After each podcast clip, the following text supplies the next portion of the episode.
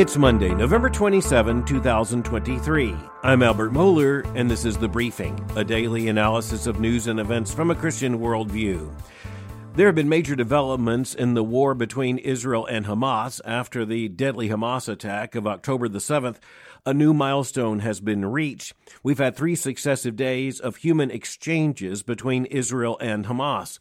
Morally speaking, it's not an even exchange because Israel is releasing prisoners back to Gaza and thus back to Hamas territory and Hamas control, whereas Hamas is releasing hostages, Israelis and other internationals that were taken in that horrifying genocidal October the 7th attack by Hamas upon Israel. This is a complicated situation. For one thing, the math is lopsided. Israel has been releasing about three captives for every one hostage returned by Hamas. Now, why would Israel do that? It's because Israel has demonstrated over a number of years an absolute determination to pay even very lopsided payments in terms of exchanges, prisoner for prisoner, or in this case, prisoner for hostages. That's not an even moral exchange, and the lopsidedness of the math is eclipsed by the lopsidedness of the morality. Hamas is a murderous terrorist organization that has undertaken a genocidal attack upon Israel and then took a large number of hostages. Now, quite frankly, at this point, Israel is not even sure which of the hostages are alive and which of the hostages are held by whom. Because even though Hamas has control over much of Gaza, the reality is that there are rival Islamic militant groups as well that are thought to have some of the hostages. Can Hamas deliver the hostages? Well, at least at this point, they have delivered a number of the hostages. After three days of exchanges, there have been 58 of the hostages released by Hamas. And you also have a significant number of prisoners. And at this point, the vast majority of them are teenage boys held by Israel because of attacks and incursions over the border and such things as assault by stone throwing, as well as other more serious crimes. And you see two different patterns of response. In the case of the response in Israel, you see overwhelming gratitude at the return of some women and children, and yet no men, certainly no men of military age, have been returned. And at the same time, on the other side, you see many of these teenagers who are being welcomed back to Gaza by their Palestinian families as heroes.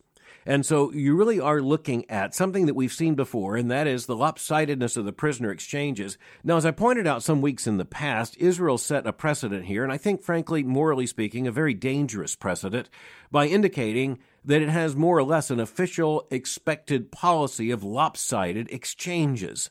Now, whether or not that's morally right or wrong, that's one of the big questions. It's morally right to have these hostages returned and returned safely to their families, especially when you're talking about some of them being very young children, some of them rather infirm elderly people. One little boy who celebrated his ninth birthday in captivity, a four year old girl finally returned to her parents. So, in moral as well as emotional, understandable terms, the exchange is very important for Israel, although, by the way, Hamas also holds, and Hamas and other terrorist organizations continue to hold there in Gaza a significant number of those who are, say, American citizens as well. And we really are looking at a very difficult picture. The Israeli government is in a very difficult position. But we also have to note that the lopsided nature of the human exchanges made by Israel with Hamas and other leaders it simply is a reminder of the fact that Israel seems to face and to bear what it considers to be a moral responsibility not to worry about the math, but just to be determined to get its own people back. That's understandable. But in moral terms, it also creates a problem because that kind of lopsided exchange creates a market. That is to say, if you make hostage taking profitable, not just in financial terms, but in, say, moral terms, human capital terms, you actually build an industry of hostage taking, and that's something that Israel now faces. But once Israel had embarked upon this particular policy, its playbook is basically read by its enemies. And this is not something that is likely to be reversed anytime soon. Now, along these lines, something very interesting is happening when it comes to the approach taken by the American administration, the American government.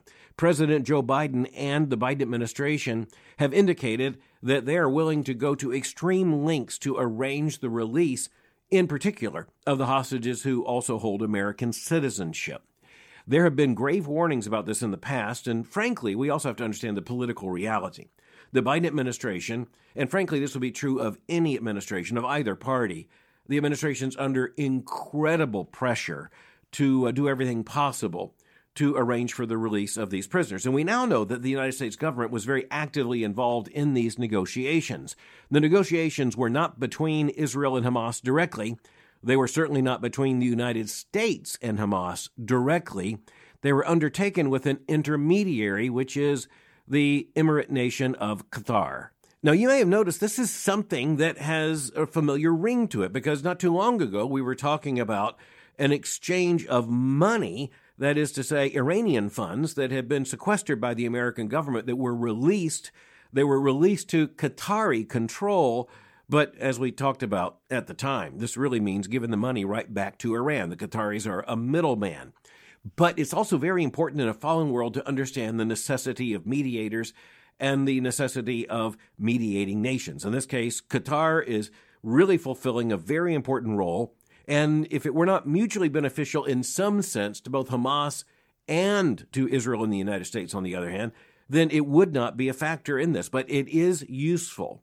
In the past, European nations have fulfilled this role in similar kinds of situations, but it's very interesting right now to see that the political leverage uh, between Hamas, on the one hand, and Israel and the United States on the other hand, that political leverage is basically hinged somewhere in the Arab Emirates. In this case, in particular, it is Qatar that is fulfilling this role. There have been direct conversations between the President of the United States and the Emir of Qatar. And uh, in this case, the Qatari mediation appears to be largely successful, though, as we said, on lopsided terms. And those lopsided terms are almost certain to continue precisely because they are rather lucrative to the purposes of Hamas, in this case, holding the Israeli hostages. Now, we look at this and we recognize this is an interesting development because, in order for this to take place, there had to be a pause in the open hostilities undertaken between Hamas and Israel. And in this case, it means Israel's incursion after the murderous attack by Hamas, Israel's incursion into Gaza. It is a pause at this point, and Israeli Prime Minister Benjamin Netanyahu has made very clear that Israel intends to begin once again offensive actions against Gaza in order to seek to eliminate Hamas. But on the other hand, Israel also offered a very big carrot, so to speak, a very big incentive, and that is that if Hamas will continue to release at least 10 hostages a day, Israel will continue the pause for now. But you can do the math pretty quickly. Eventually, there will not be any hostages to release, or it will be discovered the hostages not released are not alive. At that point, Hamas loses the leverage, and Israel is free to begin its military actions again in the Gaza Strip, seeking to eliminate Hamas or at least to eliminate the effectiveness of its leadership group. Now, we're going to be looking at this situation very closely in days to come because we're going to need to. We're going to need to look at what is happening and one of the things we need to understand is that time is not on Israel's side. It's not on Israel's side in more than one way. And that just points to the lopsided military nature of a surprise attack. When a surprise attack takes place, like the Hamas attack upon Israel on October the 7th, just a matter of weeks ago, by definition, Israel is not ready for it. Israel is not ready for offensive. Israel wasn't ready, even as might be expected, for some defensive action on October the 7th and you have the taking of hostages and all the rest. The initiative very clearly went to Hamas. And that's what happens when you have an offensive action, an attack undertaken by one group or one nation upon another, especially by surprise. And here's where the morality of time enters in. It's, for one thing, a game of perception, because there was no anticipation there was no buildup. There was no weight in terms of the awareness of Western nations, much less Israel, for the attack by Hamas on October the 7th. It came all of a sudden. That's the very definition of a surprise attack.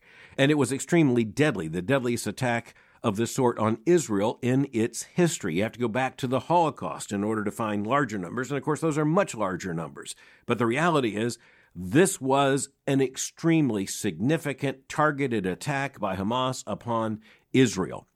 Israel, on the other hand, has to take time in order to achieve its ends. It also has to play by rules, rules of international nations. Hamas is a terrorist group. It doesn't operate by rules by definition.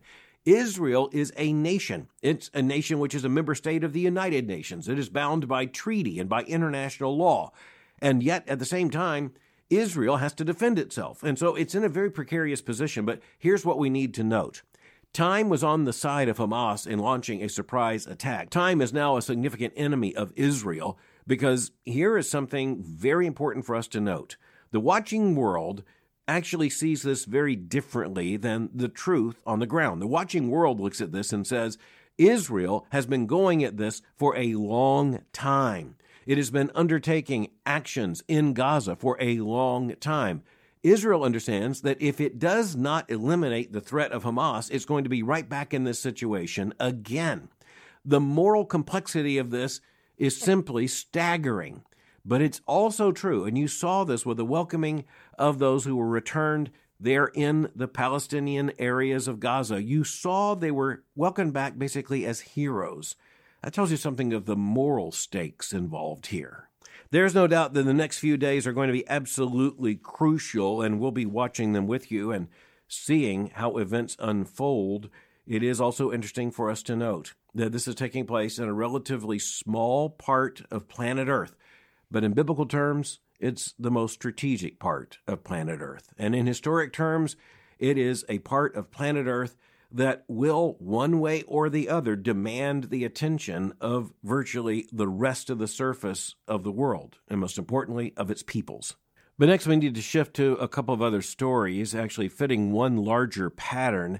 And in this case, we're going to be looking at Argentina and we're going to be looking at the Netherlands. You're talking about two nations that are very, very different. One of them, of course, a very old and historic European nation, that would be the Netherlands. And then a nation in South America. We're talking about Argentina. Now, what ties them together? Both of them, in just a matter of days, elected those who would be identified in the American and in the Western media as far right candidates to lead their governments. In the Netherlands, the man elected was Geert Wilders. It looks like Geert. It's pronounced Geert Wilders. He has been the leader of a very conservative party in the Netherlands for a matter of many years now, but he received the largest percentage of the vote in the most recent Dutch election just a matter of days ago. And at this point, he will have at least the opportunity to try to form a government in which he would serve as prime minister. This is a very significant turn to the right in a far more conservative direction there in the Netherlands, something that wouldn't have been conceivable just a matter of a few years ago. In Argentina, you are talking about a nation that has swung from one direction to the other, sometimes with the very same candidate in decades past in the earlier years of the 20th century. But the man elected there, Javier Milei, is a right wing libertarian who is identified as an anarcho capitalist. And as the New York Times says on its front page, this particular anarcho capitalist, newly elected president of Argentina, quote, has a drastic plan for Argentina, end quote. Indeed, he does. More about that in just a moment. But here's what we need to recognize you are looking at two strategic nations. Argentina has one of the largest economies in South America. It's a very influential nation, very long history, very turbulent political history as well. Just think of someone like Juan Perón back in the 20th century. And just remember that Juan Perón, in one sense, played both sides of the street serving at one point as a far right leader at another time as basically a far left leader. But nonetheless, Argentinian politics tends to be both polarized and pretty energetic. The election of Javier Milei is going to be something that will take some time to digest, but it is really important for us to recognize that he's a very colorful figure. Just his hair, his uh, hair on his head, his facial hair, it's all meant to send a message of a very unconventional candidate. He ran as a populist, something that was also shared by the conservative candidate in the Netherlands, who will serve as that nation's prime minister, Geert Wilders. Both of them very colorful characters, but there's no doubt that Javier Milei is the more colorful of the two characters. But as you're looking at this, recognize that he identifies himself as an anarcho capitalist. Now, what in the world does that mean? Well, the phrase anarcho capitalism emerged in the United States in rather far right political and economic discussions in the 20th century. The idea of anarcho capitalism is that the only way for human liberty to survive is if government is severely reduced. And by that, I mean severely reduced. That's the anarcho part of anarcho capitalist. Capitalism would be the economic system. Anarcho, in this case, which of course harkens to the word anarchy, refers to the fact that there should be as little government as possible, as small a government as possible. Javier Milei ran there in Argentina by pledging to cut the federal government by something like 50%. But we need to understand that the voters didn't vote for this particular far right candidate. That's the way the media describes him. They didn't do so in a situation of economic stability. Argentina now faces one of the highest inflation rates in the entire world, something like 140% a year. That means that something that costs $5 this year is going to cost well north of $10 next year, something even closer to something like $14 by some calculations. And the reality is that a nation can't survive economically that kind of inflation for long. Parents can't feed their children. Families cannot survive. The economy begins to break down. The currency itself is not trusted. Javier Milei actually ran on the platform. Now, whether he follows through with this We'll have to see. But he ran on the platform of replacing the Argentinian currency with a more stable currency. What would that be? The American dollar. Now, one problem with that is going to be that if you have a nation like Argentina with a massive economy and with a massive debt, and it tries to start buying up all those dollars, it's going to drive the price of dollars high. And at that point, Argentina may not be able to afford the dollar, even though the uh, pledge of the newly elected president is that he would exchange the Argentinian currency for the American currency as the basis of the Argentinian economy. Now, just to state the obvious, if you have someone making economic promises like this and running on this kind of economic platform, it only makes sense over against a really dire economic situation. But let's face it, when people can't feed their children, when families can't survive, when businesses can't operate, when it looks like the entire civilization is in danger of falling economically, people do drastic things.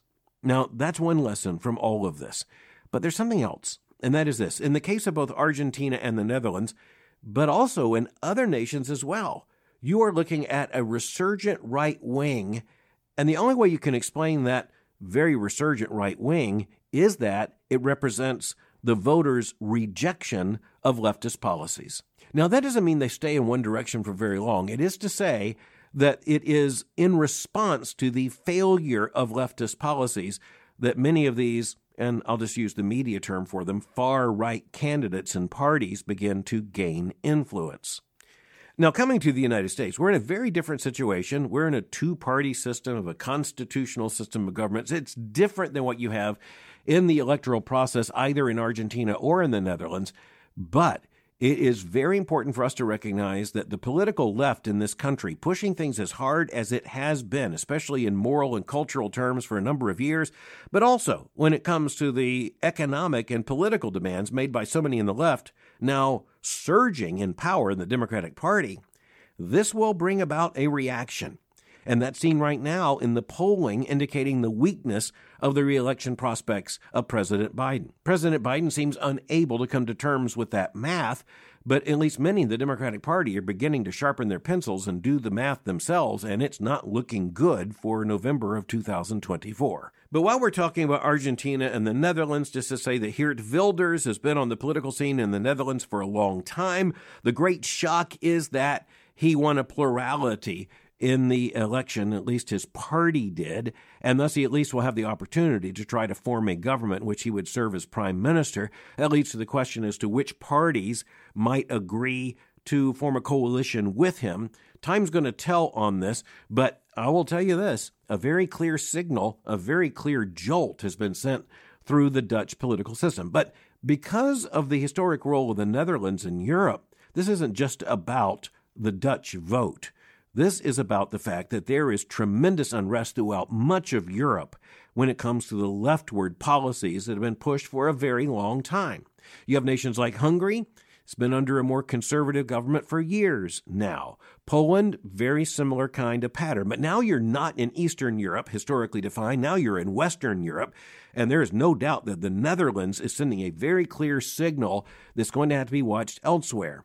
For one thing, you have major news reports coming out of Germany indicating that not only in regional elections, but now in the national picture, the right might well be resurgent. And there are reasons for that. Economic stagnation and all kinds of issues play into this, but at least part of it is an understanding at the most basic level that the nation is heading in the wrong direction.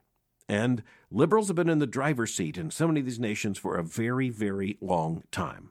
But before we leave Javier Milei, the newly elected president there in Argentina, we need to go back to the fact that he identifies himself as an anarcho capitalist. That is, as little government as possible. And he means really draconian cuts in the size of the government itself, not just in government spending, but the size of the government itself. He has also indicated he wants pro life legislation. But his basic worldview is that of libertarianism. And perhaps the greatest example of that is the fact that he has called for an open market in human organs for transplantation. Now, when you talk about anarcho capitalism, I can't think of a greater illustration of what you're talking about than the idea that you would create a free market, so to speak. That's the capitalism part without government intervention. That's the anarcho part. And you would allow the creation of a market for human organs. Now, is that an exercise of freedom or is that an assault upon human dignity? Actually, very interesting arguments can be made on either side, but the arguments against creating an open market for human transplant organs it's a far more compelling case than the argument of the anarcho capitalists for simply turning it into an illustration of how a capitalist market would operate, because we are talking about human life, and the argument for this would be expanding the number of organs that might be available just to take one to say kidneys. And of course, human beings under normal conditions have two kidneys that can survive on one, but there would be enormous economic pressure on people then to sell their organs. And that Christian ethicists have understood for a long time is a very dangerous incentive. And it's an incentive that might well turn into an expectation. It might be listed as an asset. And in a situation of economic distress, it might be an asset that people feel they are under pressure to surrender or to sell. The other thing is that if you remove regulation in this sense, you really are opening a market for unregulated human organs, and that leads to opportunity for all kinds of very serious medical problems to ensue, including a lack of quality control, a lack of, say, the verifiability of the link between the donor and the recipient, all kinds of issues related to tissue matching. Now, there will be those who will say, well, that's a small price to pay if you can radically expand the market, so to speak, of human organs for transplantation. After all, this will improve lives. In some cases, it would save lives.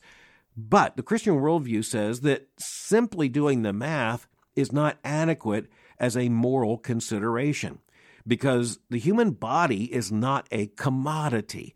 The biblical worldview denies any ability for Christians to think of the human body simply as a host or a commodity. It's not that.